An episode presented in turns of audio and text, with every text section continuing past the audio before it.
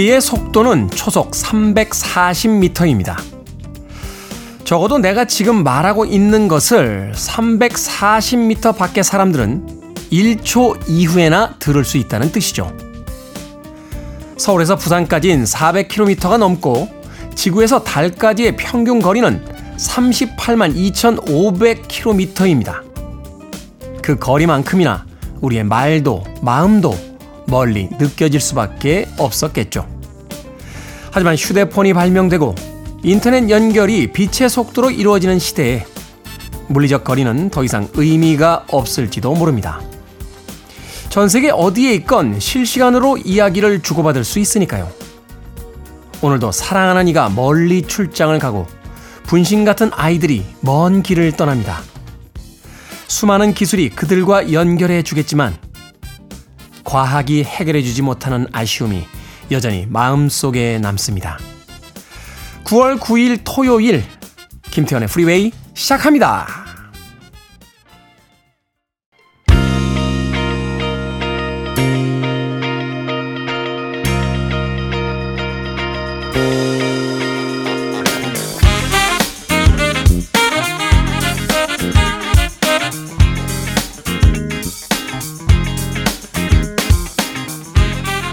빌보드 Kid의 아침 선택 김태훈의 프리웨이 저는 클 태 자 쓰는 태디 김태훈입니다. 오늘 첫 곡은 1974년도 빌보드 핫백 차트 이번 주 6위에 올랐던 베리 화이트의 Can't Get Enough of Your Love Baby 까지 듣고 왔습니다. 자, 첫 곡으로 듣기 굉장히 좀 느끼하긴 했습니다만 그래도 토요일에 아침 좀 이런 느끼한 음성과 함께 일찍 일어나는 것도 나쁘지는 않을 것 같습니다. 70년대부터 2023년까지 이어지는 빌보드 핫백 차트 이번 주 상위에 랭크됐던 음악들 오늘 토요일 1부에서 여러분들께 들려드립니다. 자, 1부는 음악만 있는 토요일로 꾸며지고요. 그리고 이어지는 2부 북끄북끄에서 책 한 권 추천해 드립니다. 또 오늘은 어떤 책을 읽어볼지 잠시 후 2부도 기대해 주시길 바랍니다. 여러분은 지금 KBS 2라디오 김태훈의 프리웨이 함께하고 계십니다.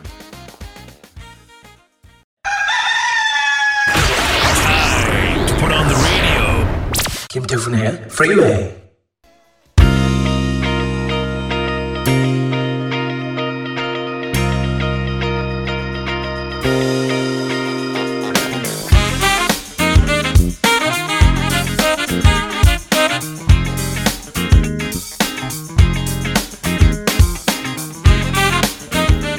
음악만 있는 토요일 세 곡의 노래 이어서 듣고 왔습니다.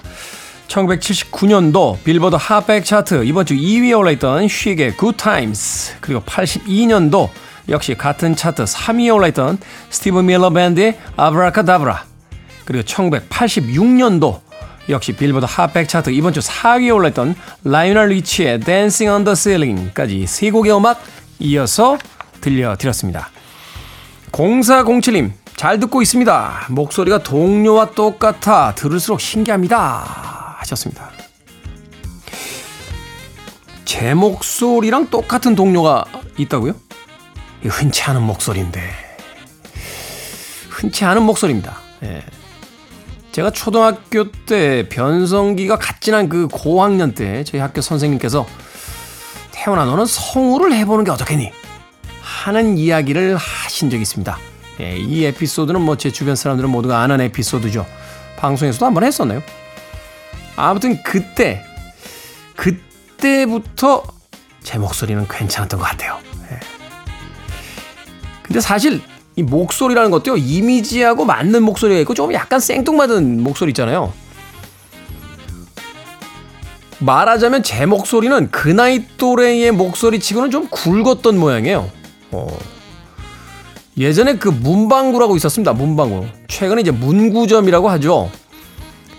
예전에 그 문방구에 가서 저 지우개하고 연필 좀 주세요. 이러면 등 돌리고 계셨던 그 사장 아주머니께서 네 하고 고개를 돌렸다가 어이 깜짝이야. 야 너는 애가 왜 영감 목소리가 나오니? 라고 하셨던 기억이 납니다.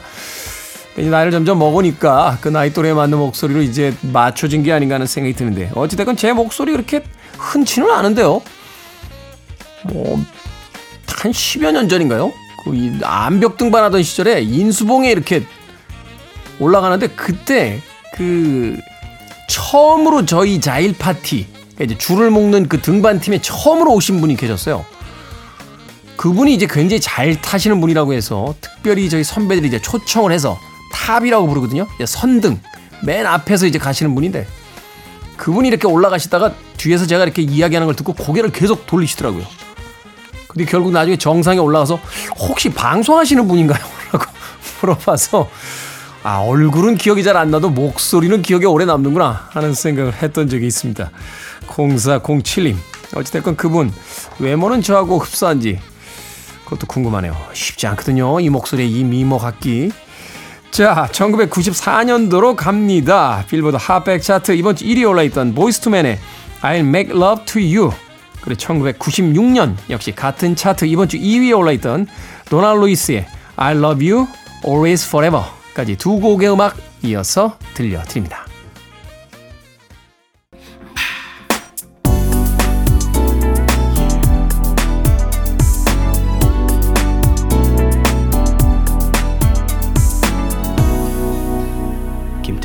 Freeway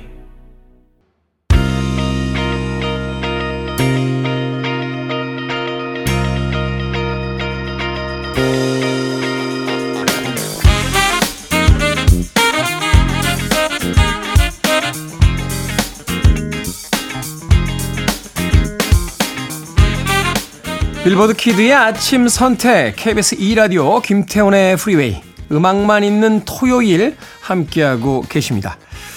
아, 두 곡의 음악 이어서 듣고 왔죠. 2022년 빌보드 핫백 차트 이번 주 6위에 올라있던 엘튼 존과 브리트니 스피어스가 함께한 Hold Me Closer 그리고 2014년 역시 같은 차트 이번 주 7위에 올라있던 아리아나 그란데 피처링 제드의 Break Free까지 두 곡의 음악 이어서 듣고 왔습니다.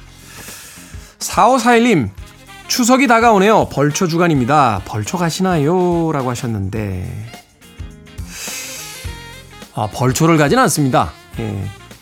제 할아버님은, 어, 이북에서 돌아가셨어요. 북쪽에서 돌아가셔서, 어, 제가 태어나기도 한참 전이죠. 저희 아버지가 4살인가 5살 때 돌아가셨다고 하셨으니까. 묘가 이제 북에 있고요. 저희 할머니는 수목장을 해서 네, 벌초를 가진 않습니다. 그래도 추석이네요. 어, 할머니 묘소에 그 수목장 한 곳에 다녀온 지가 정말 오래됐네요. 추석 기간에는 아무래도 어, 사람들이 많겠죠. 추석 전이나 어, 추석 후에 예, 한번 다녀올까 어, 생각합니다. 다녀와야겠네요. 네. 그러고 보니까 추석이 다가오고 있습니다.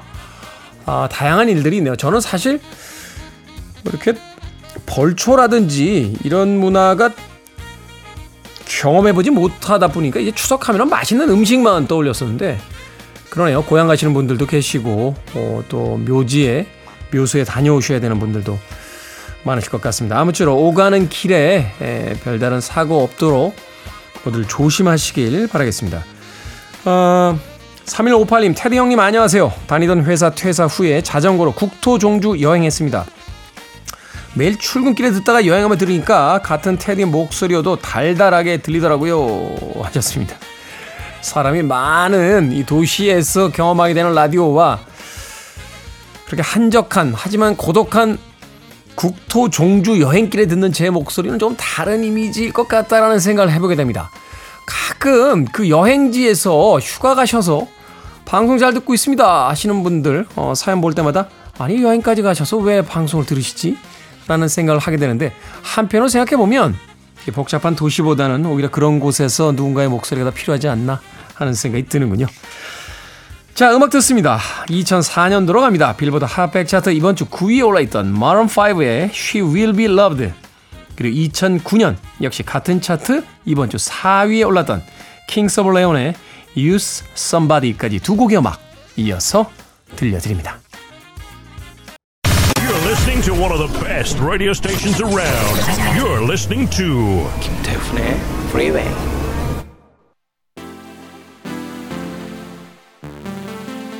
빌보드 Kid의 아침 선택 KBS 2 라디오 김태훈의 프리웨이 함께하고 계십니다. 1부 끝곡은 2019년 빌보드 핫백 차트 이번 주 8위에 올라있던 칼리드의 Talk 듣습니다. 저는 잠시 후 2부에서 뵙겠습니다.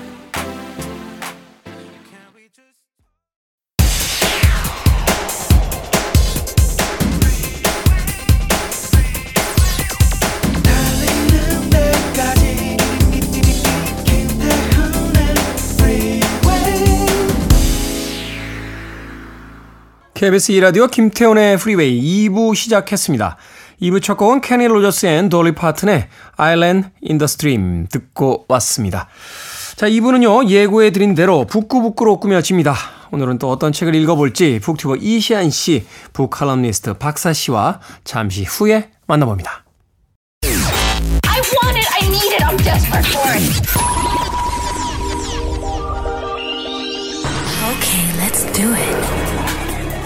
김태훈의 Freeway.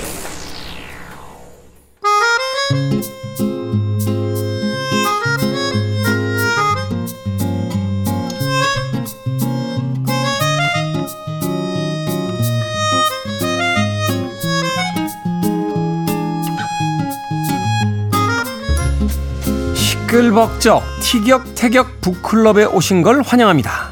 북구북구 북투버 이시안 씨, 북칼럼니스트 박사 씨와 함께합니다. 안녕하세요. 네, 네 안녕하세요. 안녕하세요. 자, 오늘은 장 그르니에의 그 유명한 수필집 섬을 읽어보겠습니다.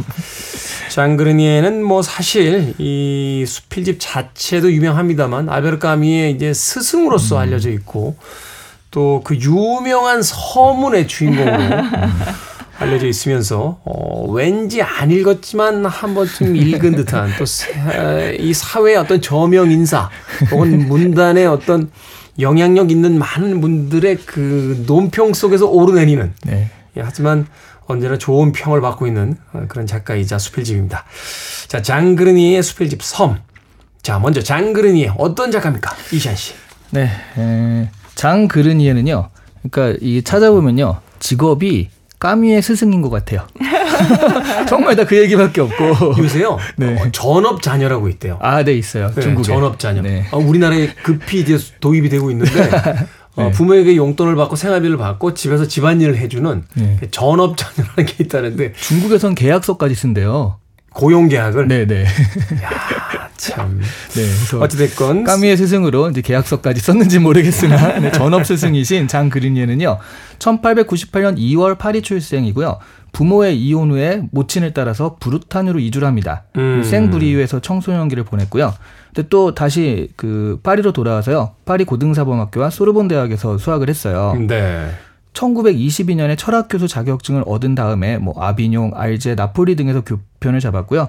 또 NRF라고 아, 누벨 루비 프랑세즈. 네. 음. 이게 굉장히 유명한 그 문학 잡지잖아요. 여기 기고하면서 집필 활동을 했습니다.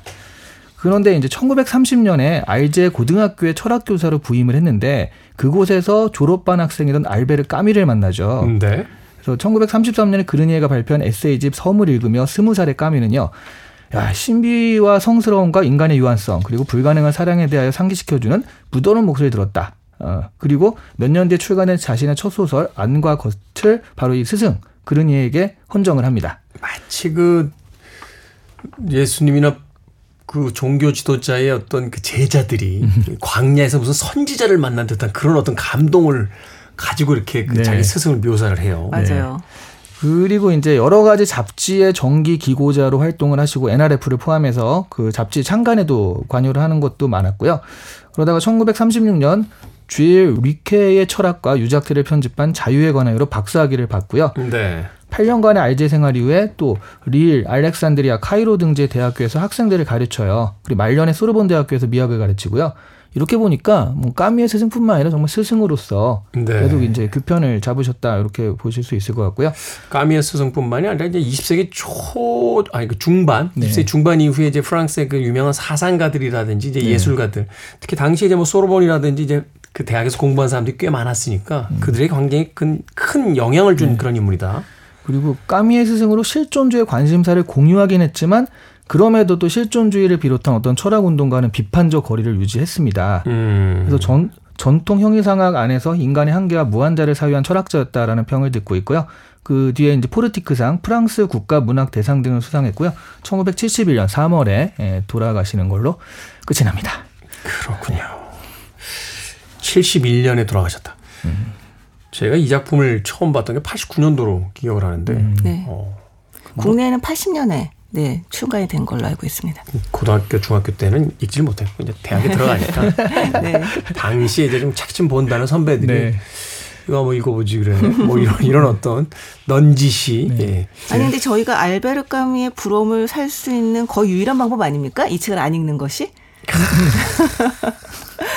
읽어버렸어. 어떻게 하면 좋죠? 이건 안 읽음으로써 영원한 부러움의 대상이 될 수 있는데. 아니 근데 저희는 기억력이 나쁘니까 괜찮습니다.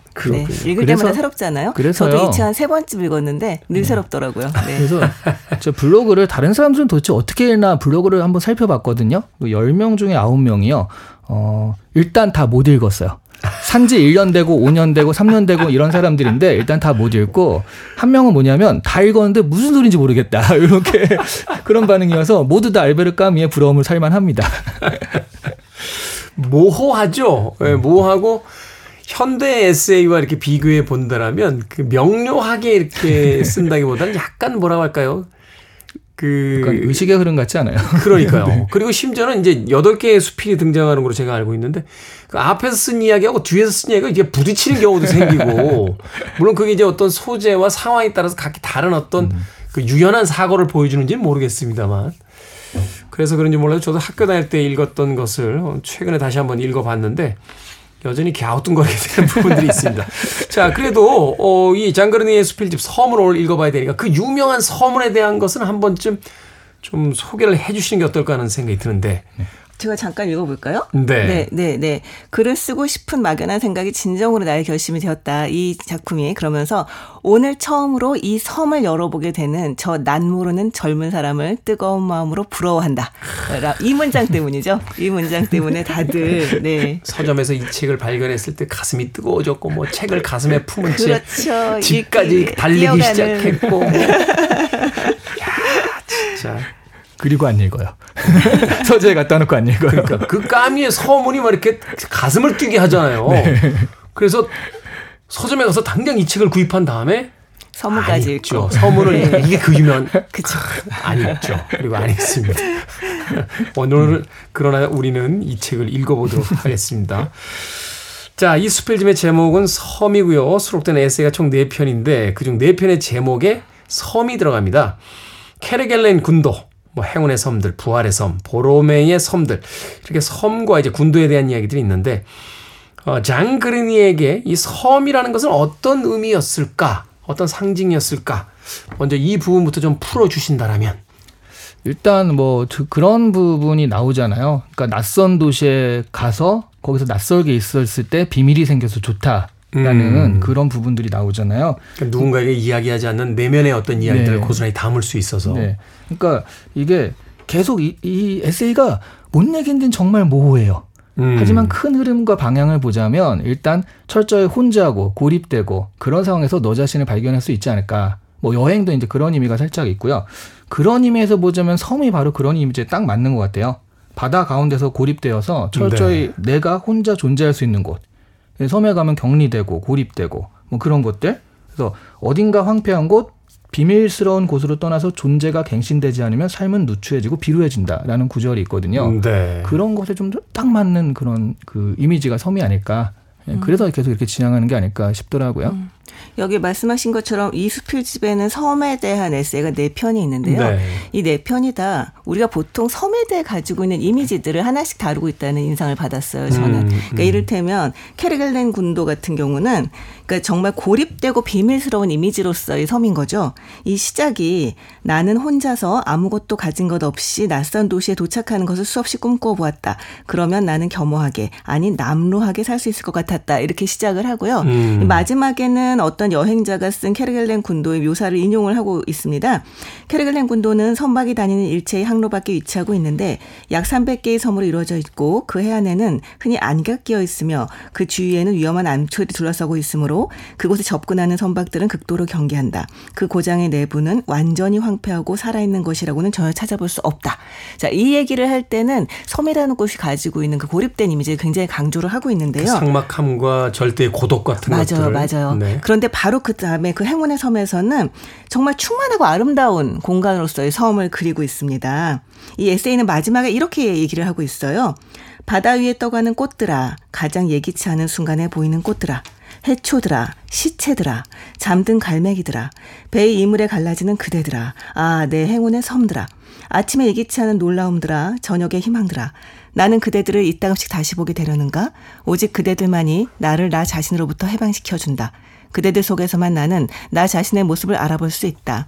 티 없는 거울아, 빛 없는 하늘아, 대성 없는 사랑아. 그 얘기를 하면서 아주 충만하고 정말 그, 그 삶의 어떤 굉장히 아름다움 묘사하는 방법으로서 이제 섬을 이야기를 하고 있고요. 네. 세 번째 부활의 섬에서는 그 심각한 병에 걸렸다가 살아난 한 백정과 대화를 하면서 이 파크섬 얘기를 합니다. 거기는 정말 해골과 뼈들이 널려 있는 거대한 관과 다를 바 없지만 거기에 엄청 거대한 조상들이 있는 아주 미스터리한 섬이죠. 그 얘기를 하면서 삶과 죽음 그리고 부활에 대한 이야기를 하고 있고요. 네. 마지막 보르모의 섬들은 여기서는 이제 일종의 향수처럼 얘기를 하고 있습니다만 결론적으로는 우리가 여행을 떠났을 때 그 여행지와 그리고 지금 그 우리가 살고 있는 이 일상이라고 하는 게 떨어질 수가 없다라는 이야기를 하고 있어요. 음. 아주 무미건조한 일상, 아주 칙칙한 일상 속에서 발견한 이 보름의 섬으로라는 그 간판, 그 간판에서 연- 연상되는 되게 아름다운 설마 이미지를 한참 얘기를 한 다음에 네. 그렇지만 그것은 또 누군가에겐 일상인 거죠.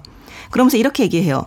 가장 먼 곳과도 이제는 작별할 필요가 있었다. 나는 가장 가까운 것 속에서 피난처 찾지 않으면 안 될 모양이다. 음. 이렇게 얘기를 합니다. 그래서 제가 볼 때는 이게 섬이 이 사람이 그냥 단순하게 아 이것은 고립된 이미지, 뭐 비밀스러운 이미지 이렇게만 썼다기보다는 이 섬이라고 하는 공간을 통해서 우리가 삶에 대해 얘기할 수 있는 다양한 측면들을 다 이야기를 하고 있는 게 아닌가라는 생각을 저는 좀 했어요. 네. 그래서 이 장그르니의 섬에서의 섬 이미지는 움직이는 것 같다라는 느낌을 받게 되고 맞아요. 그 섬을 이제 자기와 동일시 했을 때 사실은 그 상막한 어떤 외면을 보여주는 것 같지만 인간은 비로소 그런 공간에 들어갔을 때 스스로 생각하기 시작하고 또 그것을 통해서 이제 다른 그 자연들과 이제 그 벗하고 또 만나는 과정을 통해서 어떻게 풍부해지는가.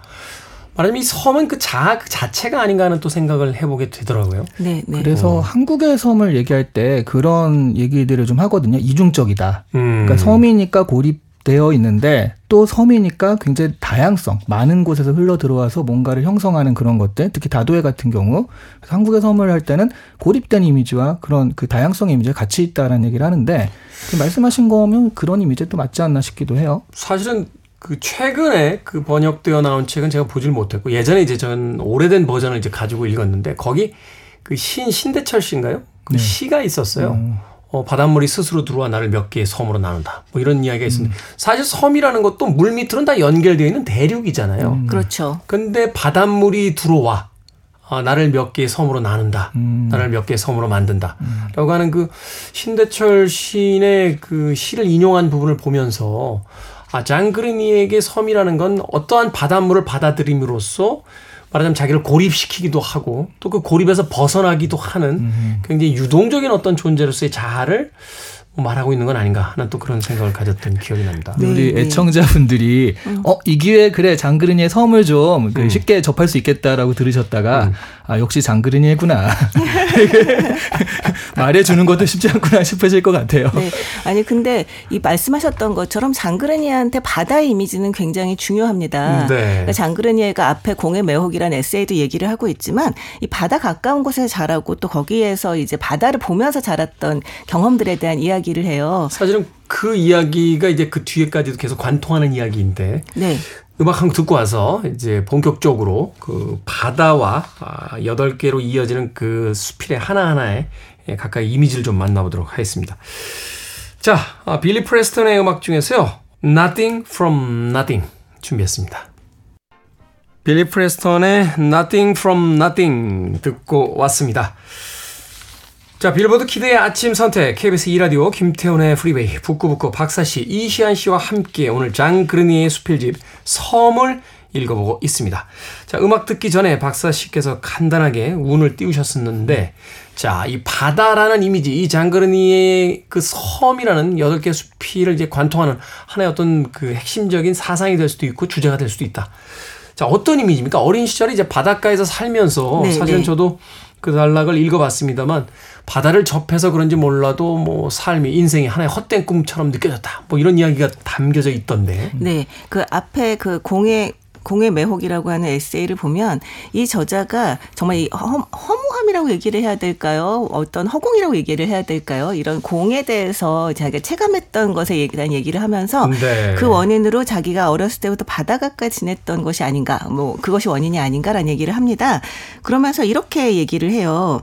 바다 가까운 곳에서 지내고 부지런히 바다와 접촉하며 살았기 때문에 내 마음에서는 만사가 헛된 꿈과도 같은 것이라는 생각이 더욱 굳어졌다. 네. 민물과 썰물이 있는 바다, 브루타뉴에서처럼 항상 움직이는 바다 말이다. 그곳에 어떤 해안에는 한눈으로 다 껴안을 수도 없을 만큼 광대무변한 넓이가 펼쳐져 있다. 얼마나 엄청난 공허인가. 바위들, 개펄, 물.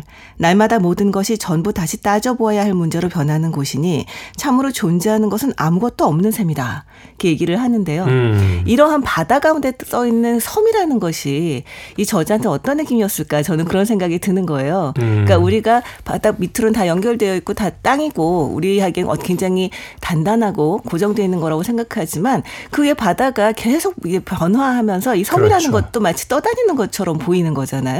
그러니까 이 현실의 실체에 대해서 이 저자는 그런 방식으로 이해를 하고 있다는 거죠.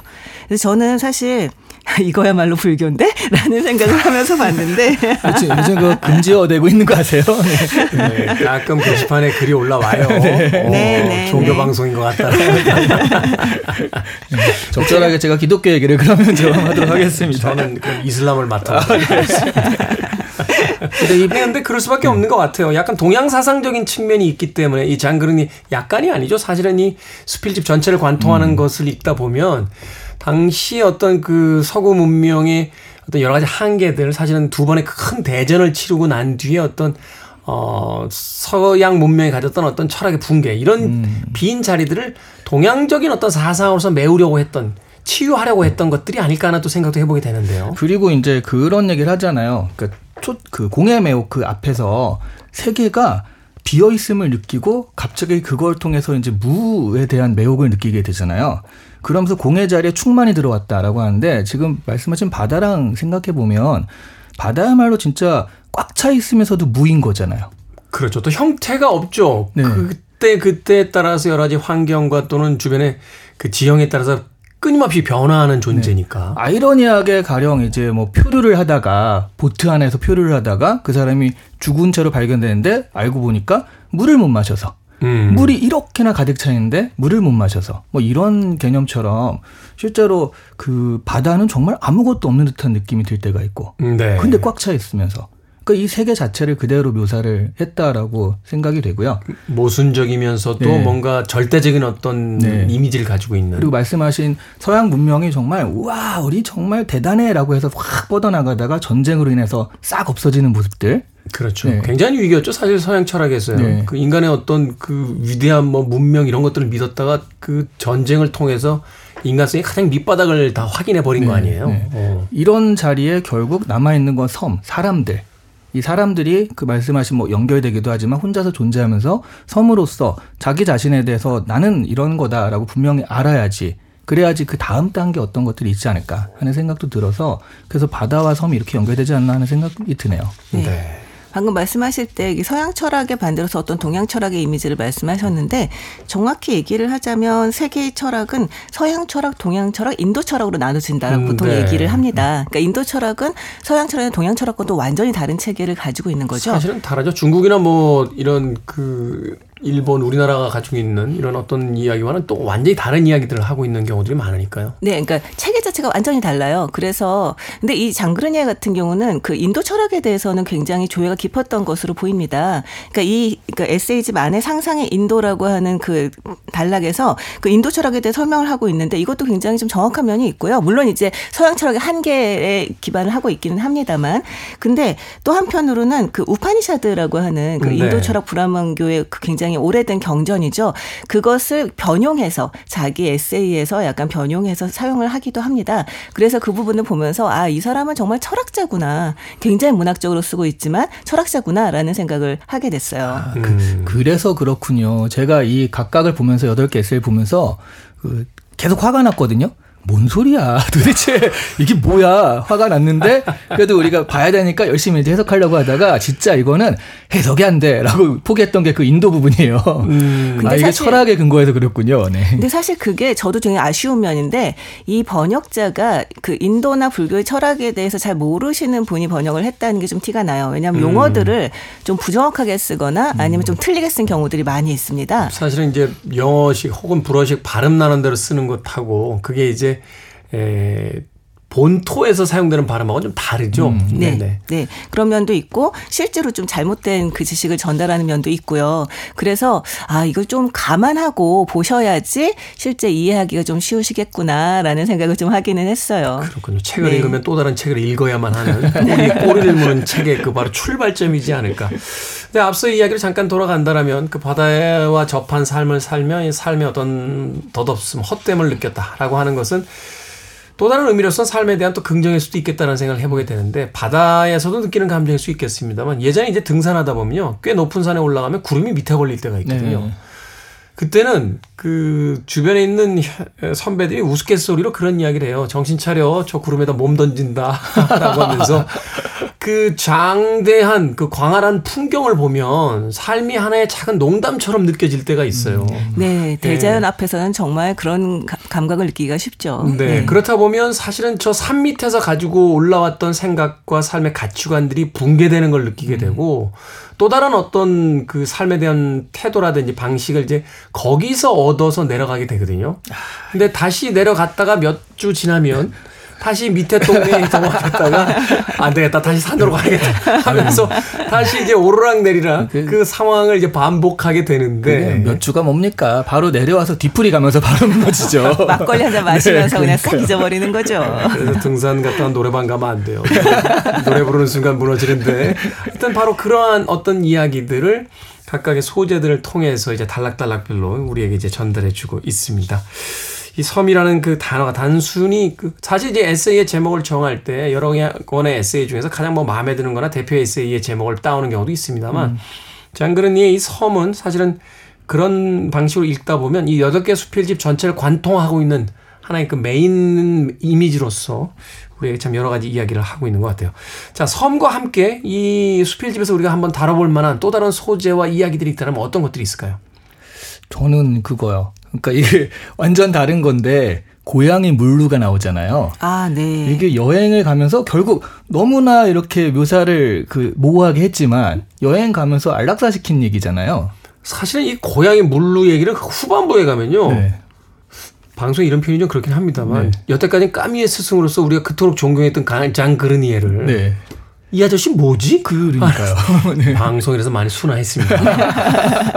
이 고양이 물론 정말 문제적인 에세이죠. 음. 실제로 그 자신의 고양이 이름을 물로라고 정하시는 분들도 계십니다. 음. 너무 고양이에 대해서 아름답게 묘사를 하고 있잖아요. 네. 근데 저는 처음에 읽었을 때는 이 고양이를 안락사시키는 과정이 너무 말씀하셨던 것처럼 너무 받아들이기가 힘들어서 이 작품을 처음 읽고 되게 약간 밀어놨었어요. 음. 근데 이걸 두 번, 세 번 읽으면서 그리고 또 고양이를 키우면서 오히려 좀 마음이 바뀐 게 뭐냐면 아 이게 어떻게 보면 이 사람으로서는 이 고양이의 이살 고양이의 삶을 책임지는 최선의 방법이었을 수도 있겠다라는 생각이 드는 거죠. 과연 내가 그 상황에서 어떤 선택을 했을지는 모르겠습니다만 이 고양이가 이, 사- 이 고양이의 삶 자신이 이 고양이의 삶을 더 이상 책임져 줄 수 없을 때 어떤 좋은 주인을 찾아줄 수도 없고 이후에 어떤 위협으로서도 지켜줄 수 없을 때 그때 나는 어떻게 선택을 할 것인가라는 생각을 좀 많이 해보게 되더라고요. 근데 그건요 정말 극단적으로 좀 극단적인 예를 들면 이른바 이렇게 자녀들과 동반 자살하시는 분들이 있잖아요. 최근엔 동반이라고 안 하고요. 어, 자녀 살해 후 네. 자살이라고 얘기합니다. 네. 네. 그 이거와 그분들이 생각하는 그 논리랑 좀 비슷할 거잖아요. 저도 사실은 이 부분에 있어서는 이제 이시안 씨의 논리에 그 네. 좀 마음이 가게 되는 게 뭐냐면 이, 이 장그르니에가 가진 사상 자체가 어떤 사물을 자신의 소유로서 판단했던 것이 아닐까. 사실은 내가 더 이상 어떤 상황이 닥치게 돼서 이 고양이 물루를 자기의 사랑 안에서 케어할 수 없을 때 어, 오히려 이런 방식으로 세상에서 보내주는 것이 더 좋은 것이다라고 하는 말하자면 철저히 자기중심적인 음. 그리고 어 고양이라고 하는 그 물루라고 하는 그 고양이의 어떤 생명 자체를 생사 여탈권을 자기가 가지고 있다는 어떤 착각에서 비롯된 것들은 아니었을까. 그래서 저는 사실 장그리니에도 어떤 면에서는 인간이구나. 아, 완벽할 수 없는 사람이구나. 그래서 사실 저는 이 고양이 물루라는 그 단락이 굉장히 역설적으로 인상적이었어요. 네. 어, 그래- 그래 서 아까 박사님이 얘기하신 게 그거잖아요. 그러니까 서양은 괜찮지만 동양 사상은 잘 안 들어간 거가 있다라고 그렇게 얘기를 하셨는데 서양 동양이라 이분법적으로 하긴 그렇지만 개인이 굉장히 중요하게 등장을 하죠. 실존주의 같은 경우도. 네. 근데 사실은 여기서는 세계와 내가 연결돼 있고 다른 사람과 연결돼 있다는 그 연결의 감각은 굉장히 부족한 것 같다는 느낌을 많이 받거든요. 아니 오히려 어쩌면 연결의 감각이 너무 강하기 때문에 이, 이 고양이 루- 물루에 대한 어떤 자신의 연결이 너무 강하기 때문에 그것을 자신이 해결해야만 되는 어떤 강박 같은 것들을 가지고 있었던 것은 아닐까. 사실은 서양에선 그런 경우가 극히 드물다라고 그래요. 어떤 극단적 선택을 할 때 자녀들과 자녀들을 네. 그렇게 해야 하는 경우가. 근데 사실 어 최근에 뉴스를 봐도 그렇습니다만 어 사실은 이런 형태의 좀 비극적인 어떤 상황들이 동양 쪽에서 많이 일어나는 듯한 그런 인상을 받거든요. 그래서 저는 이 장그르니에가 이 동양적 사상을 잘못 해석했던 것은 아닐까 또 그런 생각도 해보게 되는데. 네. 저는 여기에 대해서는 참 말하기가 어렵습니다. 음. 네. 저는 이제 고양이를 키우는 입장에서, 그러니까 제가, 그러니까 여기, 저는 장그르니에 대해서 옹호하는 건 아닙니다. 그거는 이제 먼저 얘기를 할게요. 말씀드렸듯이 저 처음 읽고서는 정말 말 그대로 입에 담을 수 없는 육두 문자를 내밀었던 사람으로서 옹호하는 건 아닙니다만 이게 굉장히 쉽지 않은 문제라고 하는 거는 그 생각을 하게 돼요. 왜냐하면 저 같은 경우도 지금 제, 저기 얼마 전에 고양이를 보냈잖아요. 네. 보내고 나서 새로 새로 고양이를 이제 입양을 안 하겠다라고 결심을 했는데 그거는 제가 지금부터 고양이를 키우면 음. 70이 넘어서까지 이제 고양이랑 같이 살아야 되고 네. 그렇게 되면 내가 이 아이를 책임질 수 없겠구나라는 생각 때문이거든요. 그러니까 어, 그러니까 이- 이게 만약에 우리가 이 다른 생명들에 대해서 고양이가 어떤 내가 키우고 있는 다른 생명들에 대해서 그 생명들이 어떻게든 살아갈 수 있다라고 하는 그 보장이 어, 일말이라도 있으면 그 삶을 열어주는 게 당연합니다만 책임을 진다고 하는 것도 약간 다른 문제라는 생각이 좀 들기도 해요. 이게 도시 생활자의 어떤 문제일 수도 있는 것 음. 같아요. 제가 가끔 가는 그 양양의 바닷가에 가면 길고양이가 있는데 반길고양이에요. 네. 이름이 모야예요, 모야. 네. 어, 얘 뭐야? 어, 전 뭐야? 라고 해서 이름이 모야가 된 고양인데 지금도 그 공간에 예, 왔다 갔다 합니다. 근데 이제 이 공간에 사는 친구들은 밥하고 물을 항상 비치해 주고 추운 겨울을 날 수 있도록 그 공간을 하나 만들어 주죠. 근데 그 이상 개입하지 않아요. 그래서 그 고양이가 오면 같이 재밌게 놀고 저녁 시간이 되면 고양이는 어디로 가버려요. 근데 사실은 이제 정이 들기 시작하면 두렵잖아요. 그 뒤로 차도도 있고 여러 가지 어떤 상황들이 벌어질 수도 있으니까. 네.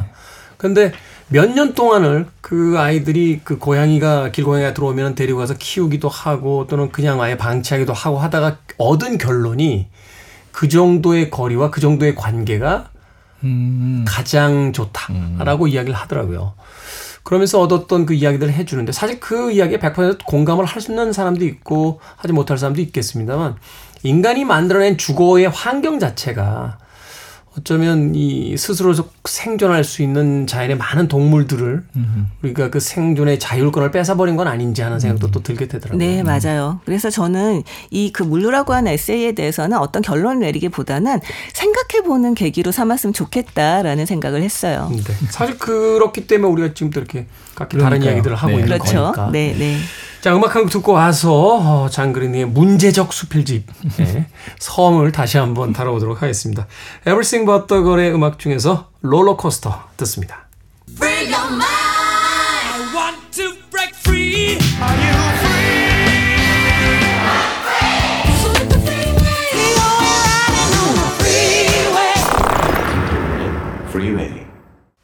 Everything But The Girl의 Rollercoaster 듣고 왔습니다. Billboard Kid의 아침 선택, 김태훈의 Freeway, 북칼럼니스트 박사씨, 북튜버 이시한 씨와 함께 북끄북끄 장 그르니에의 섬을 읽어보고 있습니다. 자, 이 책에 대해서 어, 처음 번역해서 소개한 김화영 교수가 쓴 문장이 있습니다. 나도 모든 문장을 다 100% 이해하며 번역하는 게 아니에요. 이러리라고 짐작하는 거지라고 밝힌 바 있습니다. 한편으로 생각하면 이 번역의 어떤 한계를 드러내는 그런 문장일 수도 있겠습니다만 또 한편으로 생각하면 바로 장그리니의 섬은 그런 방식으로 쓰여졌다. 라고도 읽을 수 있지 않나 하는 생각이 들어요. 네. 말하자면 아주 느슨한 에세이죠. 어떤 주장을 담고 있는 사실은 최근 이제 우리나라에서 많이 유행한 그 젊은 세대들의 에세이들을 보면 인생은 이거야. 라고 A는 B야. 라고 아주 단언적인 그 문장들을 사용하는 에세이들이 꽤 많이 눈에 띄는데 장그르니의 방식은 그렇지만은 않은 것 같아요. 네, 맞아요. 드러내면서 감추는 형태죠. 저는 이 책에서 그 장그르니에가 비밀에 대해서 이야기를 하는 걸 보면서 네. 아, 그럴만도 하겠다라는 생각이 좀 들었는데요. 이 저자에게 비밀이라는 게 너무 중요해요. 그러니까 혼자서 아무것도 가진 것 없이 낯선 도시에 도착하는 걸 꿈꾸는 이유도 그렇게 하면 비밀을 간직할 수 있을 것 같아서다라고 얘기를 하는데요. 네. 이 비밀이 얼마나 무거운가, 얼마나 뭐 이를테면 중요한가는 전혀 중요하지 않고요. 음. 있다는 자체가 중요합니다. 그래서 이 문장들이 약간 비밀을 품고 있다라는 생각을 음. 좀 하게 됩니다. 네. 이게 진짜 한 문장 한 문장이 비밀을 가지고 있기 때문에 이 읽으시는 분들이 특히 한국에서 입시 교육을 받으시는 분은 한 문장 한 문장을 다 해석하려고 하잖아요. 우리는 일단 영어도 독해부터 시작하는 아니에요? 그래서 이 한 문장 한 문장을 이해하려고 하면 이거는 반드시 길을 잃게 됩니다. 그래서 이거는 큰 흐름을 따라가야 되거든요. 사실은 그 리듬이 되게 좋아요. 네. 글의 리듬이 좋아서 그냥 읽는 맛도 있는 그 수필이라 네. 읽어 나가면서 전체적인 어떤 모호한 이미지를 머릿속에 떠올리는 거. 네. 그래서 큰 흐름을 따라가잖아요. 그래도 길을 잃습니다. 네. 근데 거기가 바로 독서의 시작인 것 같아요. 아. 그러니까 파리에 내가 에펠탑을 찾으러 가야겠다라고 해서 갈 수는 있는데 가다가 뒷골목으로 빠져가지고 길을 잃잖아요. 그 뒷골목 자체가 이제 이 에세이인 거죠. 그러다가 한순간 자기 마음에 든 어느 한 순간이나 하나의 광경 정도가 있을 거예요. 그것만 봐도 사실 이 에세이에서는 우리가 건질 건 다 건졌다 생각하실 수 있을 것 같아요. 성북동에 이름난 소금빵 집을 찾아다니다가 네. 휴대폰도 들고 나오지 않은 날 길을 잃고 헤매다 어느 날 모퉁이에서 발견한 크림빵 집을 만나는 기분. 나만의 빵집이 되는 거죠. 저 섬에 다가간다라고 다가갔지만 그 안개에 싸인 그 모호함 때문에 네. 분명히 우리는 인도에 도착했다라고 생각했는데 아메리카 대륙이 돼버리는 이런 놀라운 경험. 네. 이런 것들이 자 바로 장 그르니에의 섬에 담겨져 있다.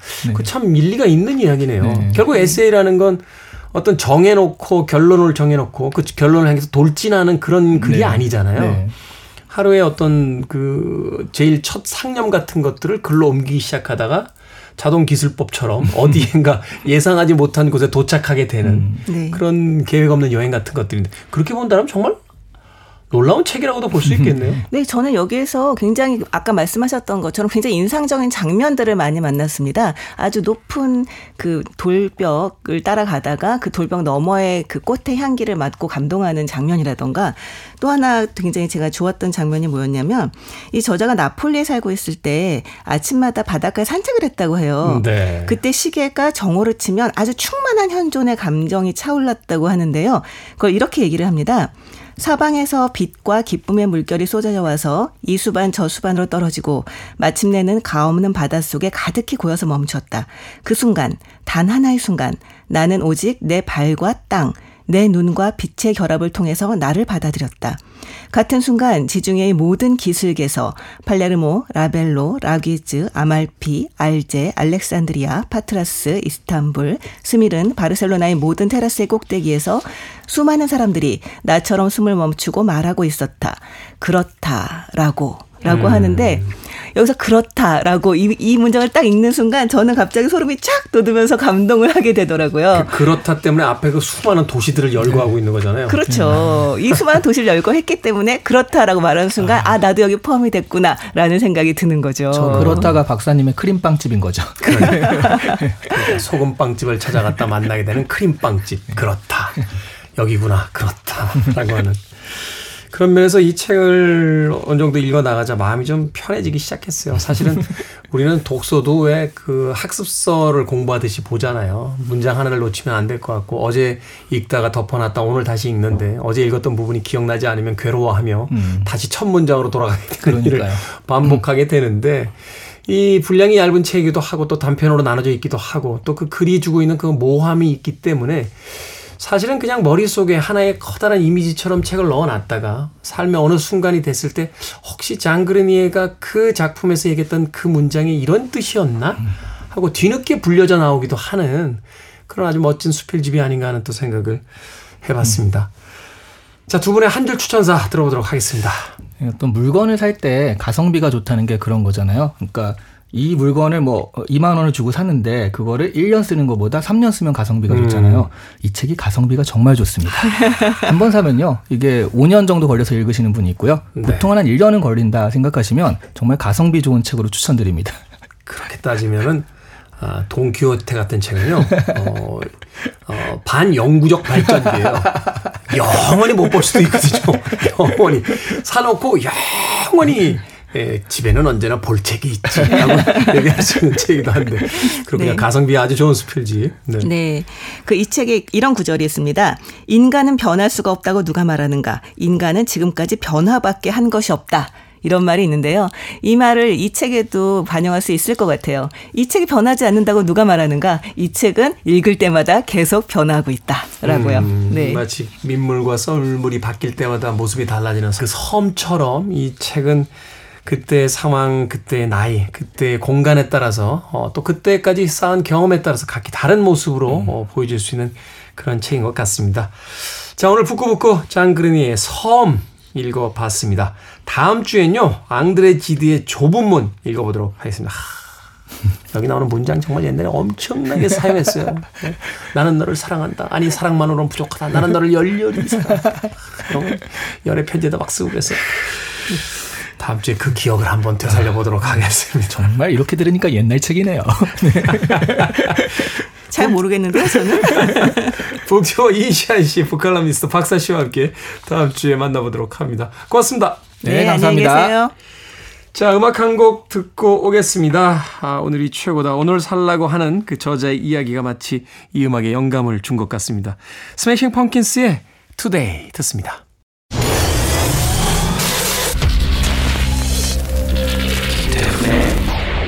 Freeway.